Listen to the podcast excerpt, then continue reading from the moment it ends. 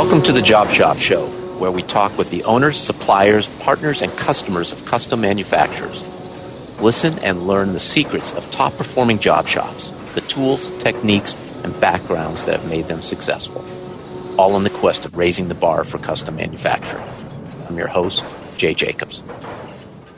This episode is sponsored by Paperless Parts, connecting buyers and suppliers of custom manufactured parts. The Paperless platform is a secure, ITAR compliant, cloud based manufacturing system for suppliers that reduces the amount of time spent on sales, estimating, quoting, administration, and order processing. It offers seamless integration with the accounting and ERP software tools that shops already use, such as QuickBooks, E2, and JobBoss. Paperless Parts was founded with a mission to make manufacturing more accessible by streamlining the quote to cash process. Spend less time quoting and more time selling. Shazam! Hey, Job Shop listeners, we have a great conversation for you today. We are live at the world headquarters of ACP Laser and Waterjet, and that is in Woburn, Massachusetts. Here with owner Carlos Fernandez, and we will be chatting about some of the challenges he faced starting up a shop, the different equipment that he uses, as well as what he's looking in the future, as well as some of the ways that Google AdWords has helped him grow his business to where it is today. So, welcome to the Job Shop Show, Carlos. Hey, Jay, thanks uh, for having me here. Yeah. So, I was just out at FabTech. This is November 2019. You were out there as well. What brought you to FabTech? Uh, just looking for what's new out there, what we can be. Uh, look, we can be looking for uh, new technology, uh, robotics. Yeah. Uh, always looking for new stuff, even stuff that doesn't apply to what we do today, but we can always use uh, in the near future. What caught your interest? Uh, I've been going to FabTech for three, four years now, and uh, it's almost like you get hooked. Where every year has a new technology coming over uh, on our field, uh, and automation is usually uh, what catches my attention. Uh, trying to bridge the gap between uh, people and mm-hmm. machine. Right. And that's how we can grow and compete. Having you, better machines. Did uh, you buy anything? Not yet. Not no. yet. But you got a uh, shopping list for Christmas? We have a, a good sized shopping list. Great. So before we plunge into some of my questions, I want to make sure this one gets answered. And again, you were just at FabTech. How else do you learn about best practices, new equipment, what's going on out there? Where do you get your ideas? I usually do a lot of research online myself, uh, and also through some magazines that come through. Especially when you go to FabTech, they sign you up for a bunch of magazines, and uh, I take a quick look through them. But I usually, when we have an issue, I'll just go online and do my research mm-hmm. Uh, as much as I can from competitors, from bigger companies, uh, and what's new on uh, machine manufacturers. So I do my own homework to see what's what's out there to sure. make our life easier. How about salespeople stopping in? Are they a valuable resource for you, or more of a waste of time? More of a waste of time, I would say. Uh, so, how if if I'm a salesperson stopping in to see a shop owner, mm-hmm. how can I make that time more valuable for you? I would say if you bring in new technology that I haven't seen online, uh, which is tough these days with the internet, and mm-hmm. YouTube. You can basically get all your answers online. Right. Uh, or if it's just a right uh, moment that uh, we are looking for a product or a service and that person comes in. So it could work, but it's not. Most of the time, it, it doesn't because it's just trying to sell something we uh, have or we already solved that issue. Mm-hmm. So it's it's tough finding a good balance there. Is there one salesperson who you will always see, or is it you're just looking online more and not not relying on the sales people? We're definitely looking online more. Yeah. Yeah. Okay. So one of the things that I love about your story is that you came to the U.S. in 2001. Correct. One month before 9 11. Yeah. yeah. So maybe you could give us a little bit of your background before you came to the country, as well sure. as what you did once you got here and your journey to the point where you started to want to become a shop owner, or perhaps I was there all all along. Yeah. But just tell us a little bit about your background. Yeah, I believe that uh, where we are today is something we never thought about. It. Uh, when we came in, we came in uh, to uh, as students, uh, English as second language, mm-hmm. and uh, to I was uh, in architecture. I was doing bachelor in mm-hmm. Brazil, back in Brazil. That's mm-hmm. where I come from, and we came over to improve our English and also get some take some courses on on architecture and uh, urban uh, urban uh, uh architecture. Uh, so you were still a student. I was still a student in 2001. Okay. Then uh, actually, I dropped out of school in Brazil, and what happened is uh, it was a progress. We we we came over. I, I came over with Patricia, which was our business partner, mm-hmm. Uh, and we had a plan just to stay a couple of years, improve our English, and do all the courses we could, mm-hmm. go back home, and uh, keep going with life. But uh, we fell in love with the American lifestyle and uh, the opportunity we had growing. We, we, would, we saw us growing a lot more here than back home, uh, where a lot of issues we have there nowadays and, and before when we came. But uh, we started doing what I would say most Brazilian uh, immigrants that don't have a college degree or come with a job mm-hmm. do where you go through the restaurant business you, so you, you, work in restaurants uh, you're gonna deliver pizza a pizza? You deliver we did newspaper so we did all kinds of jobs that you could possibly do to to pay your bills and get you know get your classes uh, pay for school. Right. Uh, but uh, within two three years uh, i got a job as a carpenter. Then that's what i did before i opened up the shop. And that was one of the things i like because we're building houses remodeling and that was more in line with i was doing back home. And uh, about six years into to carpentry same company loved uh, loved to work there and uh, loved what we used to do uh, the boss and and uh, co-workers were really nice but uh, i always had a always wanted to be my own boss. Mm-hmm. So but it's uh, with that be, there's a lot of challenges behind that. But uh, we started the company in 2009. Mm-hmm. Used to have a business partner, and the only reason we chose we chose WaterJet was uh, he used to work on a uh, metal distributor that had water jets, and they were just running 24 seven.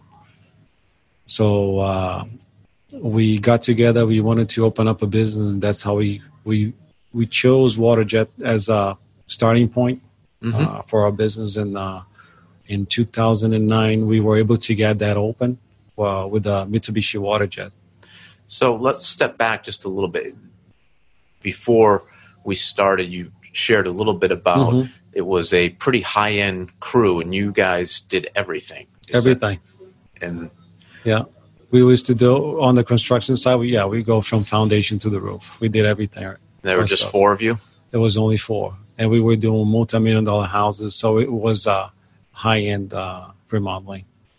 What lessons did you learn there that you apply today in your business? So I would say the two the two most important is quality. First one's quality, and then schedule, because everybody has a schedule. Mm-hmm. Uh, even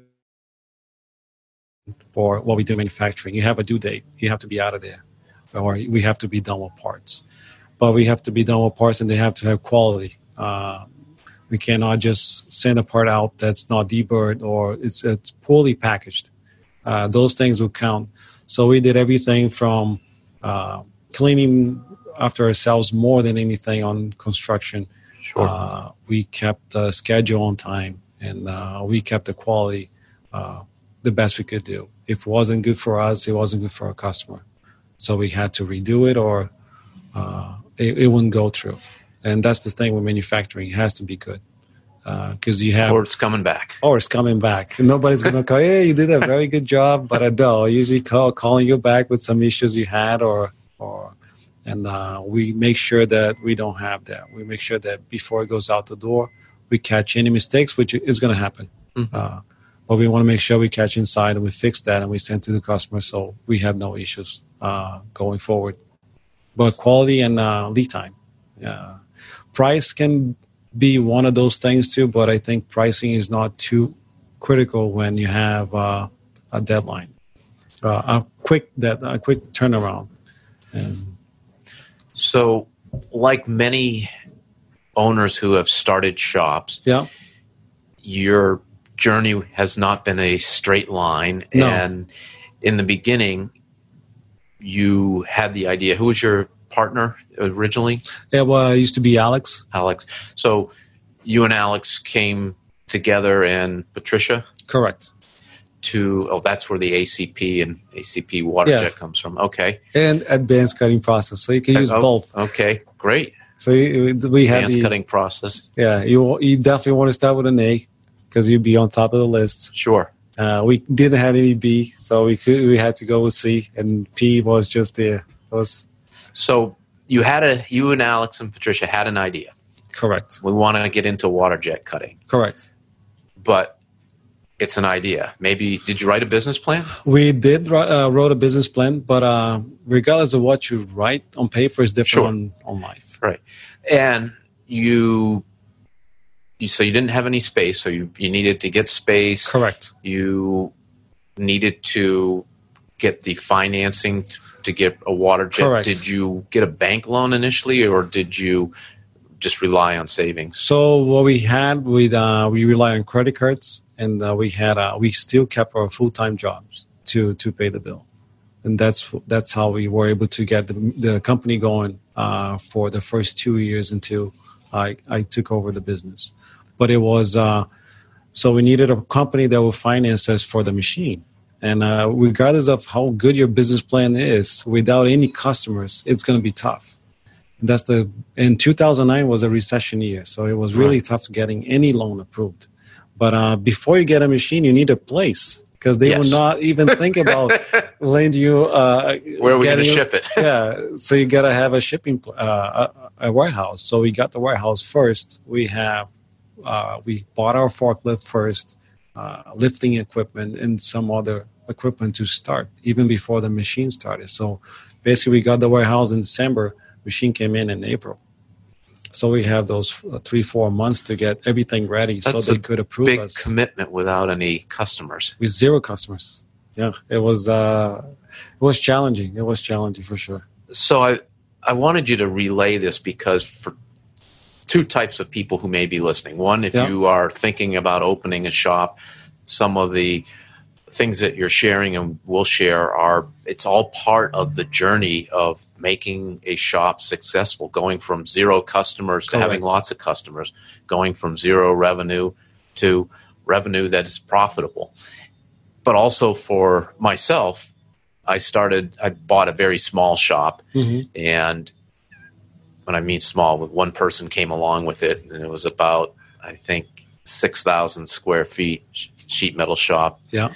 and many of the shop owners who are listening started the same way that you and I did. So it reminds me of it's sort of almost like having kids. You you don't always remember the bad things, no but uh, the sleepless nights. But there's definitely sleepless nights when you're starting a shop, and those are the things though that build the character, build the foundation of the business, and it's fun as I'm chatting with you, thinking about some of the things that I had to go through, and I want to find out some more. So you. Your first shop, how, how, many, how many square feet was that? it was uh 2000 square feet 2,000 square feet. Yeah. Big enough sh- for a machine and yeah, you and- shoehorned in a, a water jet. Yeah, so we had a five by ten water jet and all the things that come with it, which is your abrasive removal system, your water recycling system, uh, your pump. So Mhm. it took close to half of the warehouse just for the machine, and then you got to have space for your storage, your your metal, uh, and your office. So Mhm. some of those things you got to have. And 2009, the three of you, Mhm. You're working part time. Correct. So we, we're working full time on our jobs and coming at night and weekends. Uh, but when we started, we basically have no customers, so we start online marketing and uh, looking at how we can get people. Right. How did you get your customers? So it was online marketing that we did. Uh, we also look when you into say online marketing, I would say it, you have Google, which was a big part, but Google is easy to work now. Ten years ago wasn't as easy. I Mhm. mean, you send an email to Google and nobody, you gotta, your ad does not comply with the terms of Google, and your ad is blocked. So you have no idea why. Right. Today they call you every month. How are we doing? Can we change something? But ten years ago, Google was not the Google of, of today, where you can get uh, your answers. You have to go through an email, and you have to hope for uh, that they come back and and get that issue. But uh, we had to go through online marketing, which is Mhm. Google, some other venues like Manta. I don't know if Manta is still around. ThomasNet. So we did some of those companies. Uh, we also had uh, we built a website, and we had to do. Uh, we used to fax. We used to use a lot Fax. of fax a lot because there was still a lot of people Right. that would read faxes. Uh, Right. And email. We would just go online and email as much people as we could. We go through a list A to Z, and we start. We never bought a list of uh, one of those lists, but we were just emailing, emailing uh, Do you remember? prospective customers. Do you remember your first order? Your first customer? Oh yeah, yeah. Tell me about it. Well, it was. Uh, I don't remember when it was within the month, the first month, but uh, it was. Uh, it was definitely a, a good thing to have. And then it's your first order. You have to make sure that again you have quality and lead time. Mhm. But at that time, your lead time doesn't really matter because you don't have anybody else. You want the parts Yeah. tomorrow? you can have the part done it the same day and deliver to your customer. That's how you know. That's how busy you are. But uh, right. we still I, I believe uh, that that first order is still one of our customers uh, nowadays almost 11 years later actually most of the people that we did orders on that first year which wasn't a lot they are still our customers uh, to, to, this day. So that proves that quality lead time. And i think the other thing is being honest with your customer. Yes. if you if you can't do it just say you can't do it but you can do it in a certain way. That's what i see through vendors that we had to go through and probably you had to go through. Yes. i think just being honest with your your customer base is better than uh it's better you not do it and he finds somebody that can do that job for that particular reason then you say you can you commit to it he has a deadline and you cannot meet the deadline so we never That, did that, that way that's a great point because we all want to please the customer. So it is so easy to say yes. Yeah. But it's really hard to say no. But saying no gains you more credibility in the long run because Correct. you are true to your word. Yeah, because uh, the worst thing you can possibly have is a customer calling you about his parts, and you have no idea uh, Mhm. when that's going to be done. And we've been through, you know, over ten years now. We, we have vendors that you call and don't know what's going to happen. And I never want to be that vendor. I want to be the vendor that you have a due date on is going to be on that date or before that date. So we always we were on, honest with the customers, even uh, when it was too big or something we couldn't do it. So we just can't do it. It's just not that uh, we have some other orders, and your order actually takes longer than you want it to be ready for. So honesty with the customers definitely pays off. So let's fast forward to today. Give us the thumbnail sketch of ACP. Yeah. So today we focus on uh, quick turnaround, uh, short runs. Uh, we also have some longer run jobs, but I think the the we've seen more business coming in on uh, jobs that require lead time with less than five days, uh, where you prototype and even small runs, Hmm. you still want it quicker, uh, and that's where we fit in uh, with those customers, where they are prototyping companies or they are not even not, not prototyping, but they building assemblies and some components of those assemblies need parts right away. So high mix, low volume, High mix, low volume, water jet cutting, laser cutting, correct. And we Bending. sheet, sheet metal, yeah. sure. And how how big's the facility today? How Right now we are six thousand square feet. and you- run one long shift? We run one long shift from uh, six thirty to seven. Gotcha. So Alex is not with you today. What? Maybe you could tell the story Yeah. of how how how uh, that evolved. So uh, we started 2009. So by the end of 2009 was a very slow. year. Mhm. We were just starting getting no customers, and uh, but we made it through. So the second year came in, and uh, we basically doubled sales on the second year. Uh, so we were able to get more customers, repeat orders. Uh, Mhm. We're talking 2010. Economy wasn't doing great either, but it was getting somewhere better than 2009. Uh, there were a few shops closing as well, so we take some of that business from other people that could not handle the uh, recession. Uh, and at some point in the we were close to getting to the third year, we needed somebody to be at the shop full time because we were getting to the point where we needed people receiving orders and shipping and and quoting. Because to me quote the quoting process is very important. You don't want to make your customer wait because Mhm. otherwise he'll look if he's in a rush he's going to go with somebody else We saw that all the time. We Yeah. we could document yeah that if we responded to a quote within an hour, within 10 minutes, within 24 hours, the faster we responded, the higher the win rate. yeah It So- so so, correlates yeah to response time. So the response time was important, but you have to be there. Uh, you have to be there to get your material pricing, you get all the the factors to create your quote. Mm-hmm. Uh, so what happened is uh, somebody had to quit their jobs. So somebody had to go full time. yeah, one of those uh, between the two of us uh, had to go full time. And uh, at the time, we both had young kids. Uh, a newborn, we had a newborn. Uh, our daughter was wasn't even one year old, and Alex already had his daughter close to two years old. So it was a tough time because you had a safety net, where, whereas your job you can pay your bills, but you also have a company that's growing.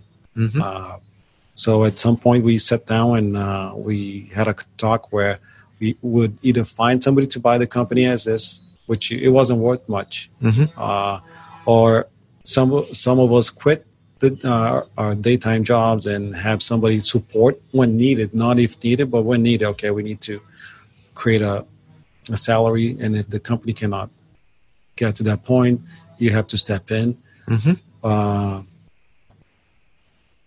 so we came out to the, you know, fast forwarding. We uh, I had the intention to buy the company, and he wanted to sell So it worked out. You It both got what you wanted. really well.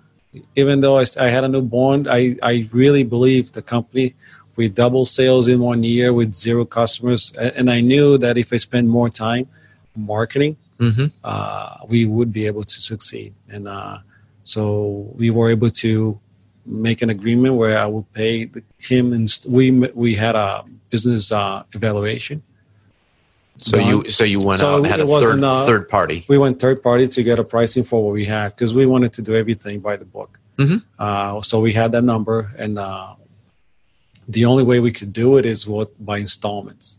So Sure. we got an agreement that uh, we made is uh, X amount of money per month for a couple of years, I think, and uh, that's how we've been through. He accepted, and uh, we never missed one installment, and we were able to pay all the bills since then. So it was a very challenge, uh, this a very tough decision to make because we were buying a company that still wasn't making enough money to keep my, my family, and we we also had to pay installment uh, through uh, to pay our fifty percent. Did you or Patricia have to work outside of the company in the No, after that? I I thought about it getting a job at night, Yes. uh, and Patricia was one of the uh, main factors I did not. It's just that so if you if you believe your company, you don't have to work on another company. Just let's do what we can to to get this company going uh, without going at night. So spend your extra time at night and do some more work. So position was definitely a, a big. So you re reinvested in yourself and in the company. Correct. And uh, again, was researching online what my competitors were doing, what they had for Mhm. machines, what machines were out there, uh, visiting customers. Uh, and we had customers as far as uh, at that time we had Connecticut. So I would go to Connecticut. I'll go anywhere we had customers to see what they were doing, how we were doing, and trying to improve. But uh, in online marketing, I think without online marketing, Google or any other of those venues, we, we wouldn't be here. Uh, Google AdWords were critical for Rapid. Google and AdWords. even at the end, we Yeah. spent quite a bit of money there. yeah, you still and today you have Facebook, you have some other venues you can spend a lot less money and get get your your company out there. Mm-hmm. And we've been doing some of that Instagram, Facebook, and some other some some other venues for online marketing. But you, I don't think you can stop even when you have enough work. It's it's uh, tough uh, to stop. It's that's a great point. I'm glad yeah. you brought that up because I think a lot of shop owners start looking for work when they need it, and that's the wrong time to be it looking is. for work. You you have to be looking for work and prioritizing new customers when you're busy. Correct. Because that's laying the foundation for when you really do need them. Yeah. So what we did even like this year when we are really busy, we just lower our budget mm-hmm. on marketing. That way we don't have as many uh, new RFQs uh, mm-hmm. or or more jobs that will impact our customer database right now. So we we're always trying to grow.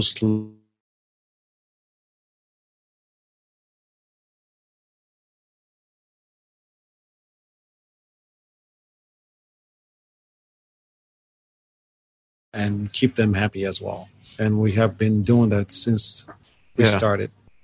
I used to describe it as my foot was on the accelerator, and when we were busy, I would let up on the accelerator of sales and marketing. And when I sensed that times were getting slower, I would push down hard on it. Yeah. But it's a fine balance of going at it the is. same speed all yeah. the time. Yeah, because you have uh, you have a week that's a little bit slower, then you get some more of that mm-hmm. marketing done, and then on the next week everything comes together. right. You have to make sure that you can get all that all that work done mm-hmm. uh, on time. But marketing is something you can't stop, uh, regardless of budget. I would just control budget based on how busy your shop is. Yeah. That way you can still getting because if you're busy, most most likely everybody will too.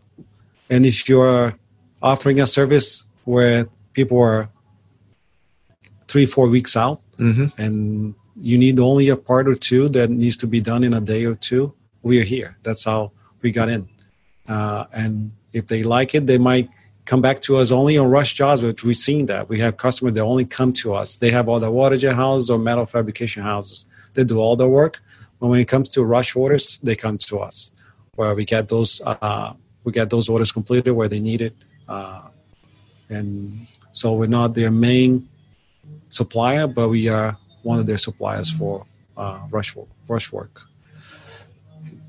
getting back to your timeline, mm-hmm. you started out with WaterJet. Correct. Then we'll talk a little bit about your equipment okay. in a bit, but you got into laser cutting when? And laser cutting was about five five years ago, but uh, we went from what we we started with water jet, then we got a press brake. Okay, the press brake came before. Came before laser. The main reason is we could not get finance for a laser because laser is a, a, more expensive machine. But uh, we wanted to diversify. We wanted to offer uh, another service to to go along with the WaterJet. Mm-hmm. So we got a press brake. So press brake comes about two years before the laser. Uh, and then the laser. Then the laser came. Why, when you is the la- do you consider the laser diversifying or what did the laser bring to the table that the water jet didn't so the laser uh, made us able to compete on the sheet metal market where the water jet is very slow even if you stack sheets because some engineers or uh, companies want you to stack the sheets but you still cannot keep up with the laser uh, speed mm-hmm. and laser will keep the same quality same tolerance as the water jet or better uh, but we needed to get the sheet metal work done on the laser, and that's the only way we could get through some doors. Uh, we already had the press brake, so it was a perfect combo: the mm-hmm. laser and press brake uh, at a time. But the laser came only after because of financials. We could not get approved to get a laser. How much did your first laser cost you? The first one we got a pre-owned laser for under two hundred thousand. Oh, so it wasn't it wasn't bad at all. That's not uh, bad, yeah. But when we were looking at it, there was no pre. Uh, they were around four to five hundred. Uh, basically, same about the same. As we spent about a half million yeah. on each of our first two lasers. Yeah, yeah. So and today with automation, you close to a million dollars on the machine. So you have to have the work mm-hmm. or have the have the capability to find work. So you got both. For us, the, all, the machine always comes first, then the work later. I think because we started that way. So we always get a machine. We got a press brake without any bending jobs or any contracts. Then we advertise that service. Then we got customers for both services or just the press brake. Then mm-hmm. same thing with the lasers. We knew some jobs we were doing on water jet could be done on a laser, uh, either sheet metal work or some lighter gauge steel.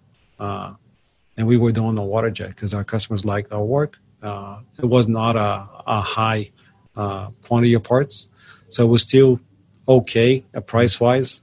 But in, at the point where we need to go 500 plus parts or even 100 plus, depending on the part size, the laser is the only way to laser, go. Right.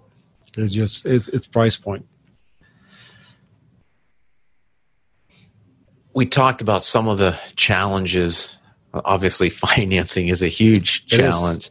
You're growing 20 to 30 percent a year. Correct. What are some of the other challenges that you have faced or are facing that someone who's looking to start a job shop may think about but not really think about or not even be aware that is going to be a challenge yeah i think the the challenge everybody has now is labor uh, finding the right people uh, mm-hmm. to work and not just uh, i think the work ethic and common sense it's a little hard to find you can find people to work, but uh, it's uh, can't having, teach common sense. You cannot teach common sense, and that's that's big. Uh, but uh, most people that work here now, they started with no experience at all. They never work on sheet metal or water jet. We st- we train them, uh, so they have. I would say they they have pretty good common sense, and they because uh, you have to be safe. That's one thing, uh, and you can get mm-hmm. hurt. These sheet metal machines, Mm-hmm. You're lifting thousand pound sheets, uh, mm-hmm. so you have to be really careful. You have to think about it, uh, not just put a sheet on the table, start cutting. Mm-hmm. Uh, so I would say labor is one of them. Then at the point we are now, we're looking into automation, where talk. We're looking at cobots. That's one thing we saw at FabTech, where you can have machine tending robots for your press brake or even your tapping arm, where you have they're going to be a little bit slower than your employee for sure because your employee does that a lot quicker mm-hmm. but they can run 24 hours a day nonstop and that's where uh, we want to get in uh, as soon as possible so we can get used to the, te- the technology uh, we can we can have a, a cobot doing welding uh, which we that's some, something we don't do it on in uh, in house mm-hmm. we can have the cobot doing uh, tapping and we can also do machine tending. We have a job that we run a lot laser now that we're cutting panels, and mm-hmm. that has a we can have a cobot just loading and loading those panels without a shuttle table. Right. Because uh, one of the challenges we also face is space. I mean, New England's very expensive uh, uh, to rent space or buy space.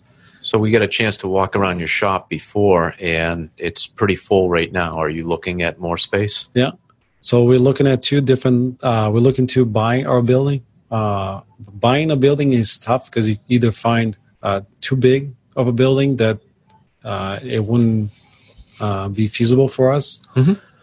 and the other venue we're trying to go is just building uh, uh, a warehouse, a pretty straightforward warehouse. we're looking to get between 15, 20,000 square feet to go from here because I think within another five years, that's where we're going to be size wise.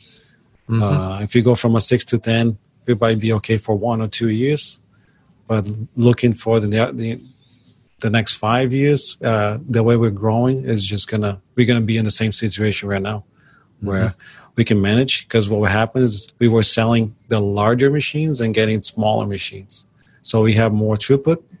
We have more machines, more cutting heads now with the same space. We also reduce the size of the sheet on our inventory, so we still have the same variety, but we they are smaller sheets. Which, so I want to uh, just circle back the when we bought our first building. So we were we were in a building that was I called a dungeon. I think the guys who worked with me would agree that it was pretty much like that in the summertime. We had to let everyone go home early on really hot days because it would get in the high 90s in the Oh, shop. And we looked at a 25,400 square foot building, the standard boxes that were in Nashua. And originally, we were going to lease out a portion of the building, but by the time the whole process worked out and we looked at our workflow, we said, even though we're paying more money and we don't need the space today, it really makes sense not to lease, not to, because moving equipment around, sheet metal equipment, Oh yeah, water jet equipment, all big. it's, you, and you just don't move lasers because they don't No. run the same after you move them. Correct. So we ate, decided that the whole space should be ours and we would grow into it. And I came to think of things like that as essentially if you believe in your business, the extra space, paying the rent is almost insurance for growth. Correct. And once I had that mindset of insurance for growth, it made me comfortable having extra space as long as the cash flow supported it. Correct. But then it also gave me a mindset that there's other investments that I would want to make that with the orders that I had today, the revenue I had today, maybe the people that it wouldn't make sense to bring them in house, but or get a bigger building. But th- that's insurance for growth because the last thing you want to do is when you're growing is disappoint your customers and turn people away because Yeah. you just don't have the capacity to make parts for them. Yeah, and that's where we are now. We I was talking to my realtor this morning and said, well, we Mhm. we have plans to build a twenty thousand square feet, so we can lease five or ten thousand out of that building. But Mhm. we I was thinking the same thing where with ten thousand, ten thousand will solve solve my problem now. Mm-hmm. So I'd be done. So five years from now, I'm going to be struggling for another five or ten thousand square feet. Mm-hmm. So it will most likely just build a twenty, just like I said, ha- have the warehouse built anyways at twenty thousand square feet, and just uh, I'm pretty sure it's going to be full uh, with, with quicker than uh, we were planning. you also are adjusting the size of the parts that you're making and you said that you're going smaller and this goes back to what you were saying earlier about saying no to the things that aren't the best for the business and essentially you're saying no to big parts which it's easy to say yes if you've got the machinery Yeah. which you do in house but the laser that I saw on the floor, you could probably it's a Trumpf laser. It's got a is it a five by ten or six by twelve? five by ten. So it looked like you could probably fit three of the IPG On lasers space. in the same space. Yeah, So yes, there's material storing and other things, but the IPG can only handle a four by four sheet. correct. So you're constraining your part size, but it's a trade off. Okay, I will lose some larger part business. I might lose some efficiencies on working with larger sheets, but now I have more optionality with the space. So going small is a strategy for you that I see is where you are deliberately saying no, but it sounds like that's the one that you've determined is the right for your growth in the future. correct. Can you talk about what that also means, though, by going smaller? Some of the other ramifications that are flowing through the shop. Yeah, because what happened is uh, high mix, uh, small quantities uh, Mhm. of parts, and we have next day orders. We have next day rush, two to three days, and four to five days. Mhm. So by having more cutting heads, we can do those a lot quicker Mm. than a larger. Uh, for the building we are now, we wouldn't be able to do that way. Uh, have more cutting heads, special laser. Now we have three lasers and two water jets looking for the third water jet. But before we have the floor plan that we have now, we used to have two larger water jets, two six by twelves, Oh, okay. and we haven't lost. Uh, we haven't lost jobs uh, because of the machine size limitations. Because we were looking at, okay, we're bringing in a full sheet of aluminum that's 12 feet long. Mm-hmm. Moving that sheet of aluminum in our shop is tough. Instead of a four by four, a four by four with a pallet jack, and we put it anywhere. And right. if it's a sheet of one eighth aluminum, my guy can just grab it without using the crane. So he'd be a lot quicker. By the time you start cutting that 50 part on the large Trumpf, mm-hmm. I'm done with that on the IPG just because my guy didn't need a crane or forklifts. He just go to the rack, grab that sheet, put mm-hmm. it on the on the machine. You may have to load the sheets more often. You Correct. may pay a little more for the material. Yeah, but you gain it in the totality of the process. Correct. And uh, but having more space, the one thing we'll do is having we we could have a large system with uh, automation that can load and load and a tower system. Uh, you keep going back to automation, Carlos. Automation, I think, is especially for sheet metal. Uh, water jet, it's tough to automate. Uh, there was uh, there was a company in the U.S. that had automation, which was Bystronic. They had a, a mm-hmm. load uh, similar to the lasers, where but some of the shuttles. But that's you're talking automation that's provided by the manufacturer. But with some of the cobots that you probably saw at the Correct. show, you could come up with your own solution, and that would potentially give you a competitive advantage over other water jet. That's true. People. Yeah. So with the cobots, we could probably do the same as uh, load and load smaller sheets. So if I have an order that will take uh, a few hours uh, mm-hmm. to do on a 4 by 4 but I can divide that into a 24 by 24 a cobot could be a possibility where I have a stack of sheets that are 24 by 24 and that cobot's loading and unloading. You, mm-hmm. you pre-tab them and just unload and go to the next job. Right. But uh, you can do a lot. I mean, automation is things that it's been in my head, but when you come back from FabTech, you see everything so big, and you come in yes. to this six thousand square foot space. Yeah, and then you say, okay, how can I do that? And uh, the only way did you did you see that fifteen thousand watt laser at the show? Oh yeah, 15 12 10 they are just uh it was crazy nonsense yeah the uh, did you see the plate that they cut with that 15000 no it was i think three inches thick yeah. it was amazing yeah. when you throw that much power at at it what you can cut through yeah so with the newer lasers more power is more speed but then without automation you're stuck right because right. it, it, it took you half the time to cut that sheet. But if you don't have automation to or a sort system, you you're back in the same game where mm-hmm. you have to have more labor to get those sheets out and keep feeding that machine.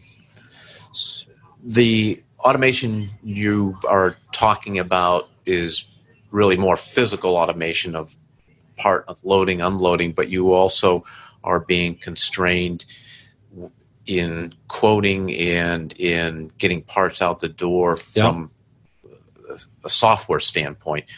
Can you talk about those a little bit? Yeah, so software is also something that, as much automated as you can, will be mm-hmm. easier because you have sure. your quoting process, which we already talked about, is important. We need to get a quote out, especially if you're looking for the rush orders.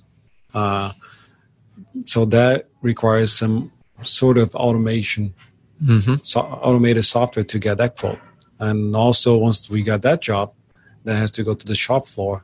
So it has to have a way uh, of nesting with current jobs by due date. So you have to find software or create your own, which sometimes is the case, where you have to create your own production software or you create your own uh, nesting, automatic nesting software. So those come along with the automation. So you have the hardware, mm-hmm. and then you need software support, or and vice versa. So you need both to to be able to keep growing and compete. So on the shop floor, I saw a computer with an Excel spreadsheet that you're using for scheduling, and that surprised me because there you are using a ERP uh, ERP system, yeah, yeah, and that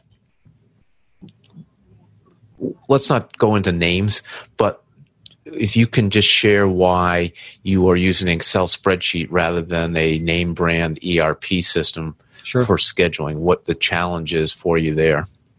I think the challenge is when uh, the the ERP systems or the one we have, they are more into a machine shop uh, environment where you you're machining one part at a time. Mm-hmm. So you have a job number that's created or a number that's created, so you can mm-hmm. log in uh, tell what operation you're going to do and get the job going. I'm Mhm. pretty sure a lot of people are familiar with that process. But when we do sheet metal uh, on a laser, uh, you're doing 20 different parts on the same sheet of material, Mhm. and but every part creates a new number. Yep. Uh, so the struggle we have is having all those logged in at the same time. That way we can track it track it better. Uh, and we were not able to find uh, a, a good medium that we can do that. And uh, Takes too long. exactly by the time my guy input all the information, that job's done. So he has to. so he's going to spend more time. Some jobs are like that. We're doing three parts, and three parts are the same material thickness, but they have three part numbers Mm-hmm. by the time he's done and then down the line the next guy over the, the inspection and then your deburring or if you have secondary ops he has to do that again three times. And the way we created we created a way where we track the work order on the spreadsheet. Mm-hmm. so he goes to i'm starting this work order now and this process we're using is this water jet or laser. Because always going to most likely it's going to start on the cutting table. Mm-hmm. And that's how it was a lot easier. He created that process. We created that simple process uh, that tracks by date. So we have the due dates that keep moving up. Uh, Have you looked at Airtable at all? Have you heard of that? no, It is a combination between a spreadsheet and a database. And people are using it for some really innovative things. There's also a couple other companies that are very similar to it. I just curious so about it's it. more it's more of a because it'd be more of an access database where you can create uh, some formulas. Now, now you're going over my head, but it, the, these are ERP systems, are all access database, most of them. right the it the Airtable is not a ERP system. It is a they want to be sort of a cross between SQL and Excel, if I can put it in my very simplistic terms. And they also allow to bring in web elements so that you Okay, have a lot of flexibility in what you can control. I don't know if it would have an application, but it's something that I think is you don't have to be a programmer to use it, yeah, and that's what you don't want. right? You don't want to spend a lot of time training for for a simple procedure. Uh, Right. and some of these ERP softwares are very complicated. Are you looking? Uh, have you found any programs out there that are maybe more sheet metal or laser or water jet focused that you might be able to just plug in from a scheduling standpoint or anything No. that's on the radar? It's something on the radar. We found the so- the programming part of the software where you can have your sheet metal being automatically nested, especially on our fast moving schedule. Mhm. Where you have new jobs coming in and they are this, they are fitting. So we're fitting a, a software and he's nesting based on what's coming in and due date and material type. So it's a dynamic nesting. it's a dynamic nesting. Whose software is that? It's uh, Metamation. So they call Metamation Enterprise, which is a so you throw in your DXF files, your parts in there, uh, and they have to be good. So Mhm. you have to make sure that they have no issues. That's the other problem we have, making sure customers supply us with good files, uh, step files or DXF files. So once you have those, let's say everything is good, you can feed the system where you can have uh, the the system fish through your folders. Okay, so I have my orders folder. Mhm. Where you put those files there by due date, and as soon as it goes there, it goes through this enterprise system where it's going to look through what's the material type, the quantity, and see if, if any open jobs or sheets are the same material, and it will re-nest that sheet automatic. So that saves you time Sure. coming back to the programmer, and it's most likely what's going to happen is you just don't do it. Right. You go in, you start a new sheet, so you Right. don't So optimize the lot of- material. Correct. Gotcha. And have you found a solution for the estimating and quoting? Because I saw that you have embedded in your website. Yeah. So estimating and quoting uh, paperless, we're going through the process. We've been using for about a, couple of months. We we've known for a longer time, uh, and we find it useful. We're trying to get uh, we're fine tuning the way we're quoting through the website, uh, what quotes come in, and trying to see where customers are missing the point of using the the the system, the software mm-hmm. where they can upload the DXF for step file and get almost like an instant quote. Uh, so that helps a lot. Do you find that customers want to use a web form to send in an RFQ, or do most of them still like just to email it in? I think the new generation goes through the website all the time, regardless if they have a, a number. Because I have customers that uh, been our account mm-hmm. uh, customers for a long time, and they have new people coming in, and they just use the forms. They go through the form, they get upload all your files, the quantities, and put the notes. And uh, so, if you didn't have a online RFQ form, do you think you would lose potential quoting opportunities from younger customers? I think so. Because young young well, customer, my, want, my suspicion is yeah, yes, they want pricing right now. It's not how I think, but yeah, that's, that's I think what, it, it, it as long as it's easy to use. I mean, you cannot spend too much time, you, especially if you're only looking for one or two parts, mm-hmm. and you look you have a really tight deadline. Mm, yes. So you almost want an instant quote, which is that's what we're gonna. That's our end goal, where we fine tune the software good enough, the platform good enough, where the customer can have that pricing right away. Mm-hmm. And it's doable. It will take some time to get it fine tuned, but it's definitely doable. And the, the, the issue will be syncing all that information to our ERP system or whatever system we use for to create your routing. And then from your routing, it goes to the uh, enterprise software where you'll send those parts to available sheets. Mm-hmm. So there's a there's a sequence, a good sequence to, well, to make it efficient the good news is you've been doing this long enough. Yeah. And I certainly did. The technology is only getting better because if you think back 10 years ago, a lot of these tools didn't exist. Your only options were yeah. desktop, and it was harder to get information. Correct. Yeah, no, nowadays it's definitely easier. Yeah. You get all the information you need online. Uh, so anything you any other challenges that come to mind that uh, somebody who might be thinking about starting a shop could you, get whacked upside the yeah. head without knowing about? Well, everybody says it takes five years to to become a business, and when you're starting it, and you think you're going to be rich within two years, uh, at least we did. uh, I'm not not that's true story, but it's just uh, it takes a five. That's what they say. It's it's not a number that they put out there. It's, it will take you a good five years to get a customer base built mm-hmm. if you're doing everything right. And from five years, uh, and then you get to keep up. Not only built because you also have to keep up that quality and everything you're doing to to get to the five years. Uh, and then you get to a new challenge where we are, where we are still growing. Then you got to make sure you grow organized and that's through automation, software, everything that comes together. Mm-hmm.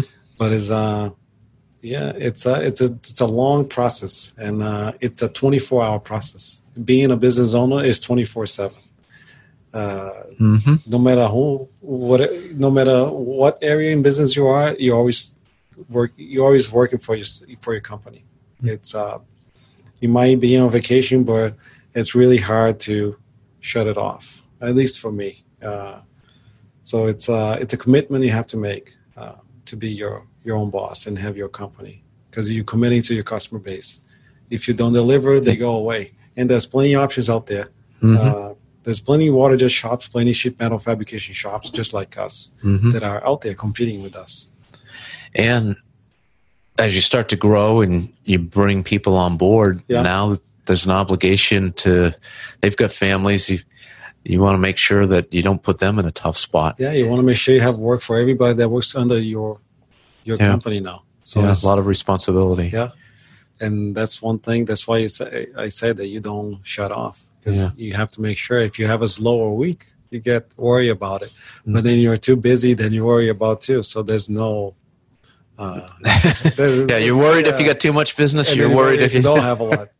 So it's always a constant challenge yeah. is but you have to be ready for otherwise you you know you can on your day job, you can just go do your work and go home. You have your weekend off or you have your vacation. Mhm. With a business, you you never know what's going to happen.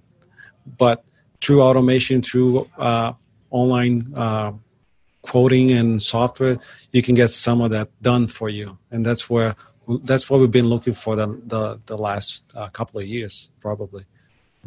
Because it's hard to find a product that will fit all your needs, so you have to find product uh, that can at least supply with both uh, Mhm. the majority of your problems.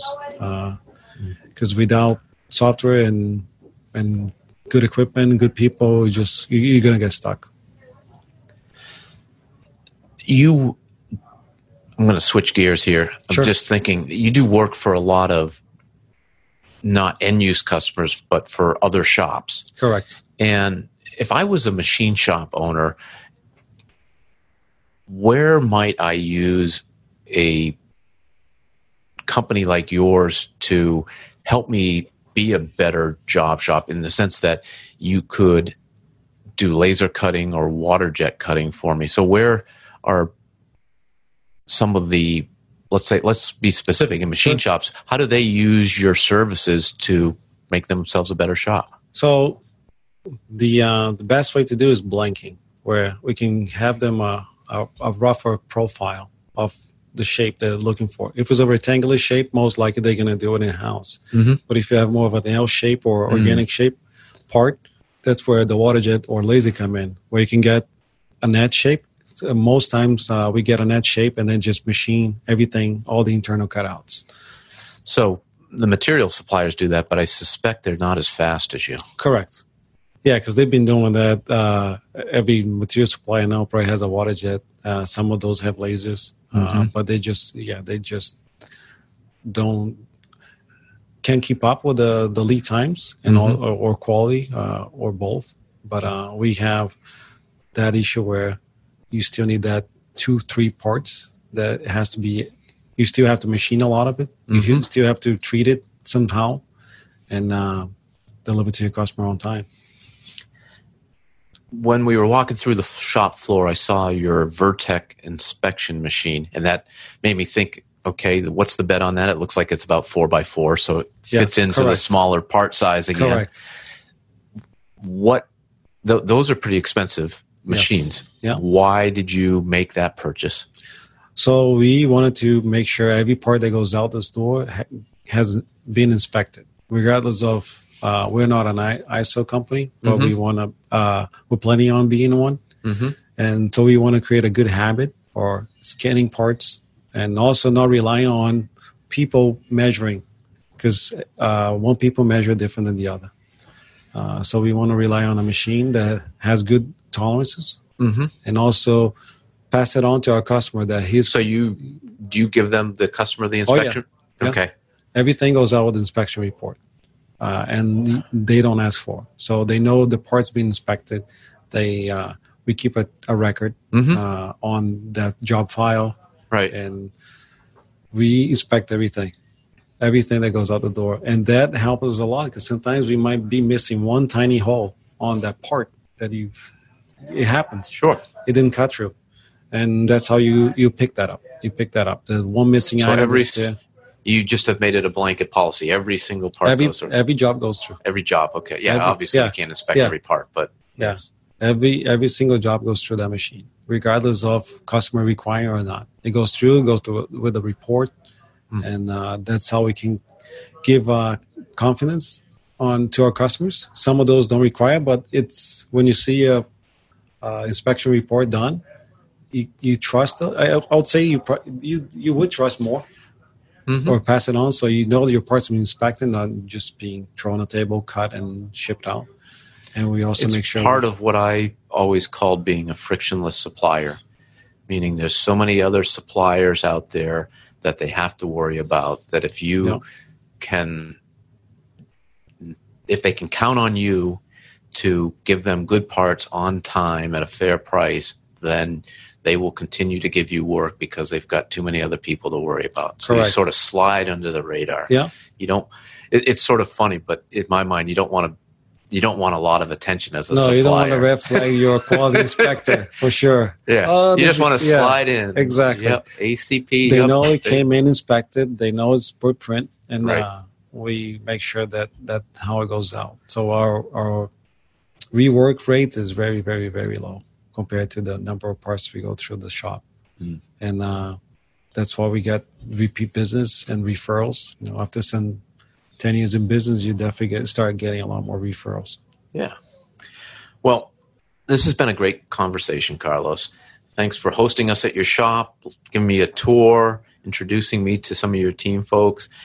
You've really accomplished a lot since you've come to the U.S., and I commend you on that. It's uh, and you didn't speak English when you came here. Very little. Very little, sure. Very so little. be like dropping me in Brazil and saying, "Okay, figure Yeah. out how to make it work, Jay."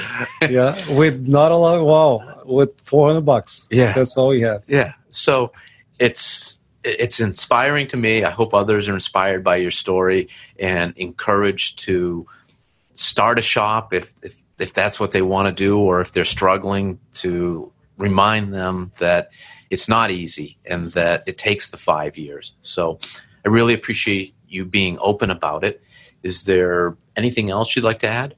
No, I think uh, I, like the opportunity to talk to people like you that've been there, done that, and uh, uh, talk to people that are thinking about or in the third year and they think is it, it's hard work. Uh, they, if you do your job, you, you, you hard work and you take care of your customers, you, you you're gonna make it. I also would like to ask the listeners that if you have solved the scheduling problem with a piece of off the shelf Sure. software, please reach out to Carlos and share a solution that will make his life a lot easier so he doesn't have to use Excel. yeah, that would be appreciated. Yeah. anything that helps. Well, thanks for tuning in today. If you like the show, please spread the word, leave us a five star review, and follow us on LinkedIn.